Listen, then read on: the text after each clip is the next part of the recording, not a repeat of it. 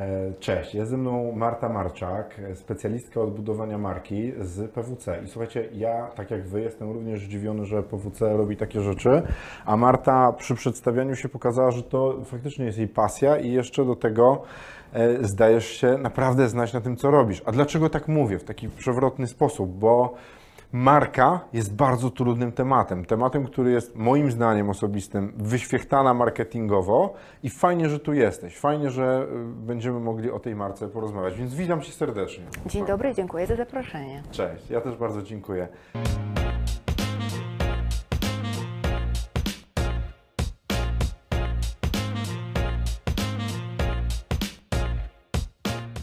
Powiedz mi w trzech słowach, czym się zajmujesz? Jestem strategiem marketingowym, to znaczy wspieram moich klientów, różne, różne firmy, tak jak mnie pytałeś na początku, czy tylko duże, różne, i duże, i małe, i średnie, w budowaniu marek.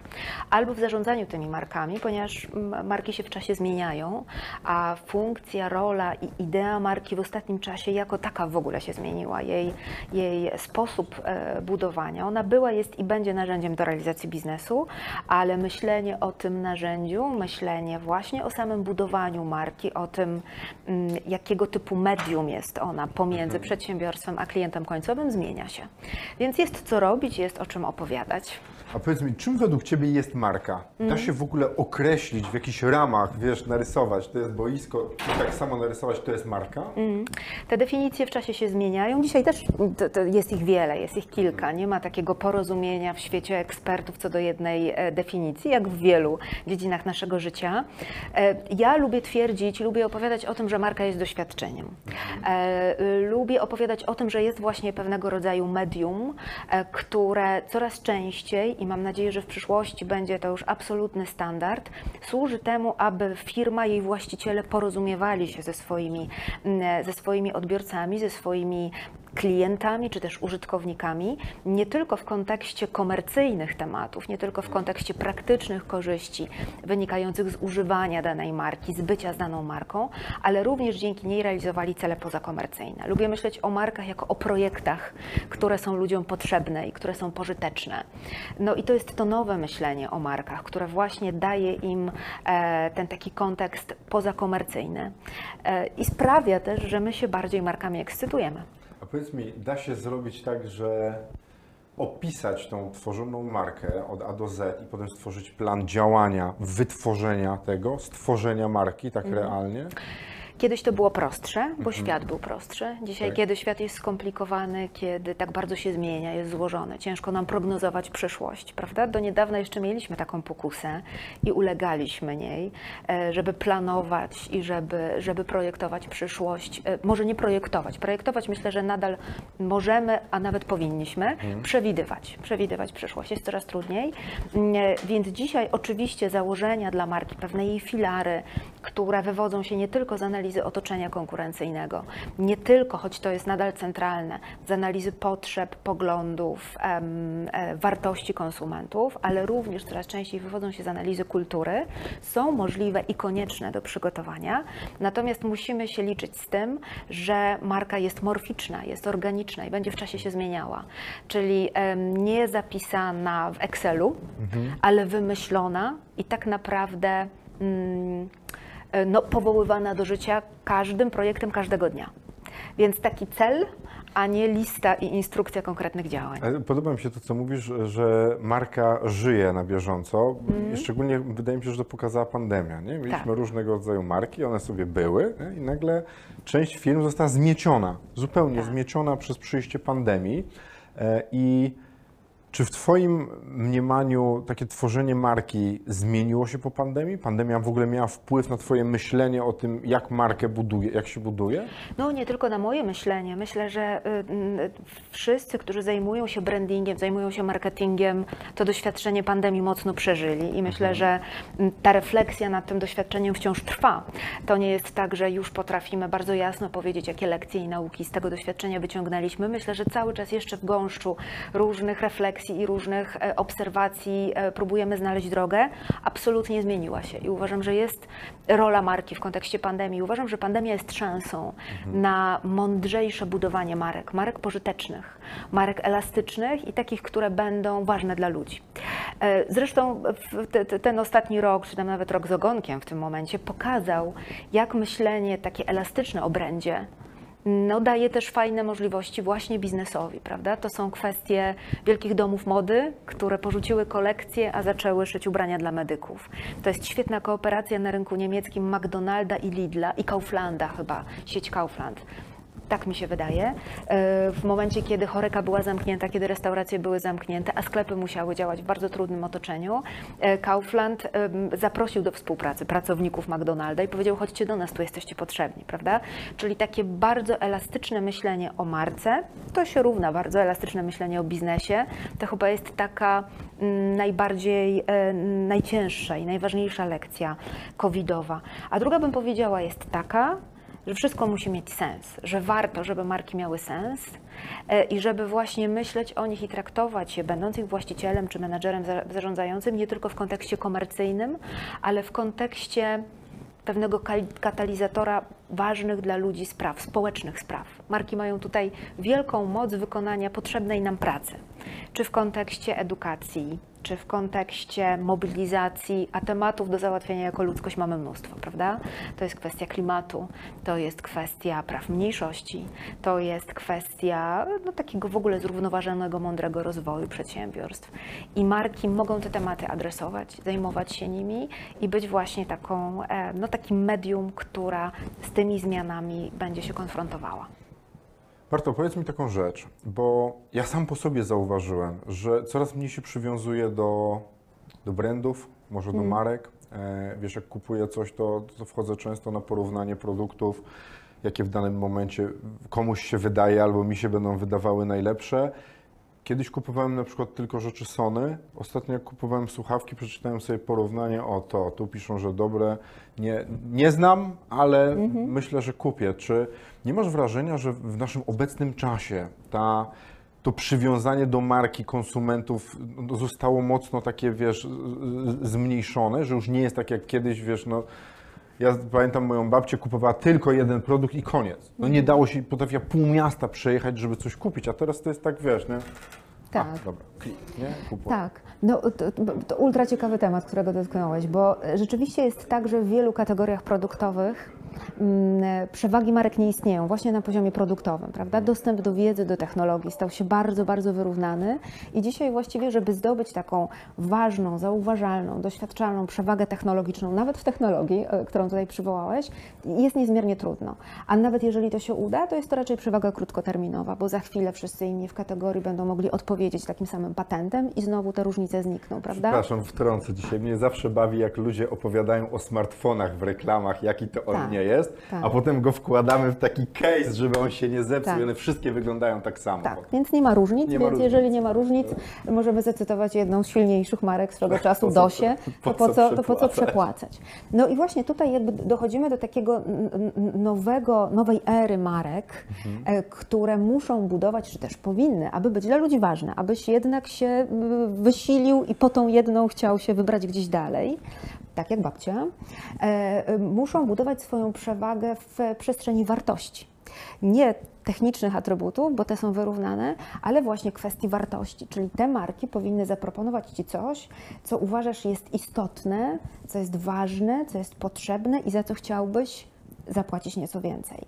To coraz rzadziej będą tematy produktowe, to coraz rzadziej będą takie tematy funkcjonalne, praktyczne, a coraz częściej będą to pewne wartości. Być może A Podoba mi się to, co mówisz. Podoba być się. może marka, która powie, słuchaj, robię te słuchawki i zostawiam najmniejszy ślad węglowy, będzie dla Ciebie wystarczającym powodem, e, żebyś właśnie ją kupił. A może marka, która powie, słuchaj, wszyscy, którzy pracują e, przy wytworzeniu tych słuchawek są uczciwie e, wynagradzani, są uczciwie zatrudniani, robimy to bardzo transparentnie, robimy to właśnie bardzo szczerze. Ona Cię przekona do tego, żebyś, żebyś Ale to wymaga się więcej pracy. O Zobacz, tak. Dużo więcej pracy, żeby.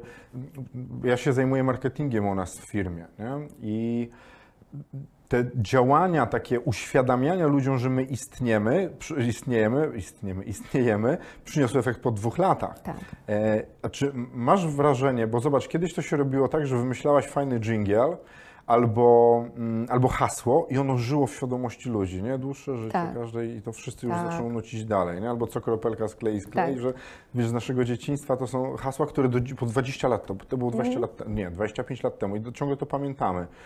A z tego, co mówisz, to będzie miało coraz mniejsze znaczenie. Znaczenie Tak. będzie miało to, ten environment, to, to środowisko tej firmy dookoła. Mhm. Jak ona, co my czujemy o, tym, o tej firmie. Tak? No, e, ja to nazywam odejściem od takiego storytellingu do storydoingu. Czyli e, właśnie tak, takie działanie marek, które mówią nie po deklaracjach, a po czynach nas poznacie. E, No, dzisiaj w tym szumie informacyjnym jest oczywiście bardzo trudno przykuć naszą uwagę jako odbiorców. To, to, to, jest, to jest do tego wszystkiego przecież jeszcze, a Polacy w tym przodują, jak mówią badania, banujemy wszelkiego rodzaju komunikaty, reklamy, nie chcemy tego słuchać, nie chcemy tego oglądać. W związku z tym tą naszą uwagę i nasze zaangażowanie trzeba zdobyć w inny sposób, właśnie wciągając nas we wspólne działanie, e, we wspólną akcję. Bardzo często nieoczywistą, bardzo często e, wcale nietypowo marketingową, ale właśnie bardziej społeczną.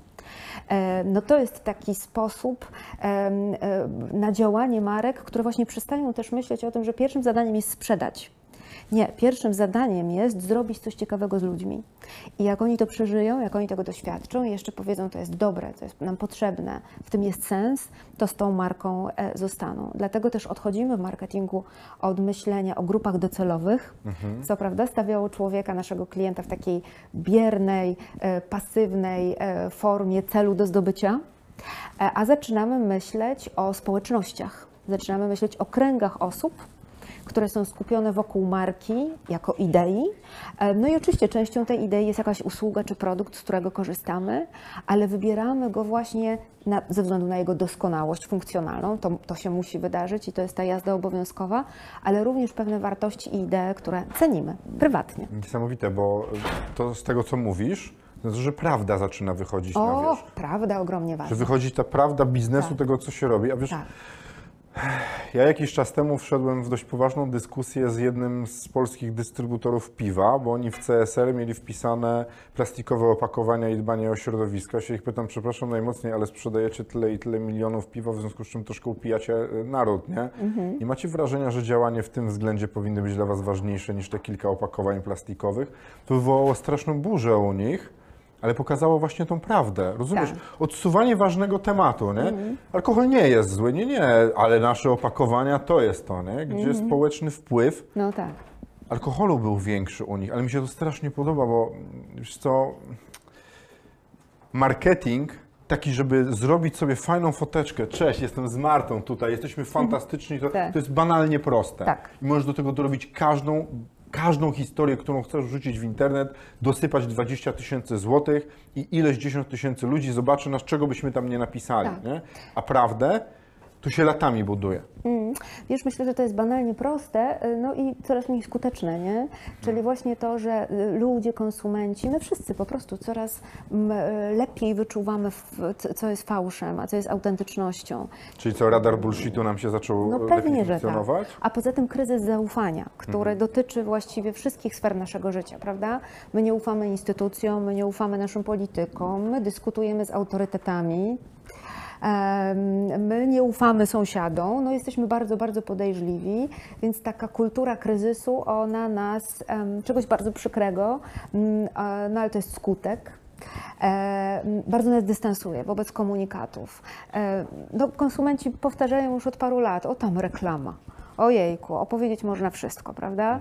E, Takie, takie bajki to nie dla mnie, więc jakby obserwujemy to jako marketingowcy od dłuższego czasu, że prawda, że czyny, że zaangażowanie marek w sprawy ważne, że mm, szczerość, uczciwość całej organizacji. To już nawet nie jest kwestia tylko brandu, prawda?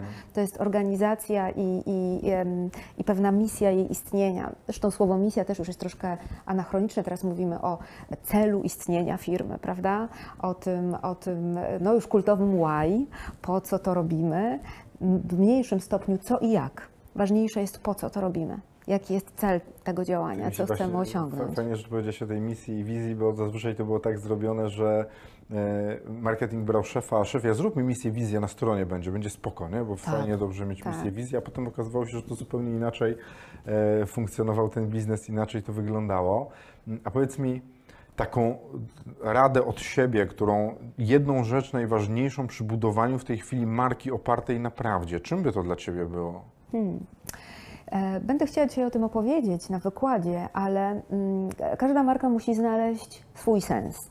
I ten sens e, można zdefiniować, próbując odpowiedzieć na dwa pytania. Pierwsze pytanie to jest takie pytanie z wysokiego C. E, Czego dzisiaj potrzebuje świat? E, Jak, z jakimi problemami się zmaga, z jakimi wyzwaniami się zmaga. No i tutaj możemy bardzo swobodnie, myślę, i lekko wypisać przynajmniej kilkanaście tego typu wyzwań, prawda? A po drugiej stronie kartki warto sobie odpowiedzieć na pytanie, co jest talentem naszej marki, co jest talentem naszej firmy, w czym my się specjalizujemy, w czym jesteśmy dobrzy, co potrafimy robić. No i teraz odpowiedzi z tych dwóch pytań, czego potrzebuje świat i jaki jest nasz talent, to jest taka przestrzeń do zdefiniowania właśnie brand purpose, czyli tego, po co temu światu i z czym możemy się przydać. I jeżeli to będzie oparte na tych naszych prawdziwych talentach e, i jeżeli te wyzwania świata będą dobrze zdiagnozowane, to powinniśmy w tej przestrzeni pomiędzy tymi pytaniami znaleźć swoją prawdę i właśnie znaleźć taki swój sens. Po, po co jesteśmy?